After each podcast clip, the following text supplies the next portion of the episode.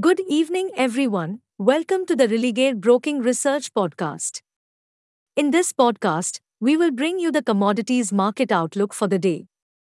Gold prices rose today, supported by a pullback in the dollar and US Treasury yields, while investors looked forward to US inflation data that could determine how aggressively the Federal Reserve will hike interest rates. For today, prices are expected to trade volatile, where the 51,300 level could be seen as a key hurdle. On the other hand, support could be seen near the 50,300 level.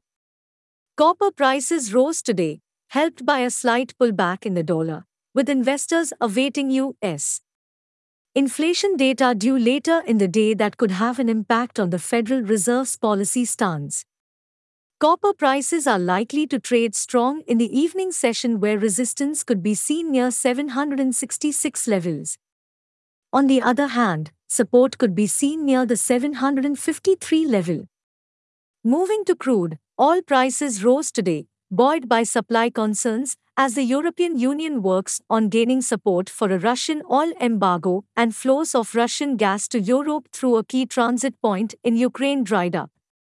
For the evening session, prices are likely to trade strong, where the 8,200 level could be seen as an immediate resistance. On the other hand, support is seen at the 7,800 mark. Natural gas prices rose today after Ukraine's state owned grid operator suspended Russian flows through a key entry point. The energy counter is likely to trade strong in the evening session where next resistance for the prices could be seen near the 610 mark, whereas support is seen at the 565 level. In the US economic calendar, we have core CPI, CPI, and crude oil inventories data today. Hey friends! These were the updates for today. Thanks for listening. For more updates, Follow Religare reports and recommendations on Religare Dynami app or website. You can also contact your relationship manager or the nearest branch. Please read the disclaimer document available on Religare Online. Com disclaimer before trading or investing. Happy investing.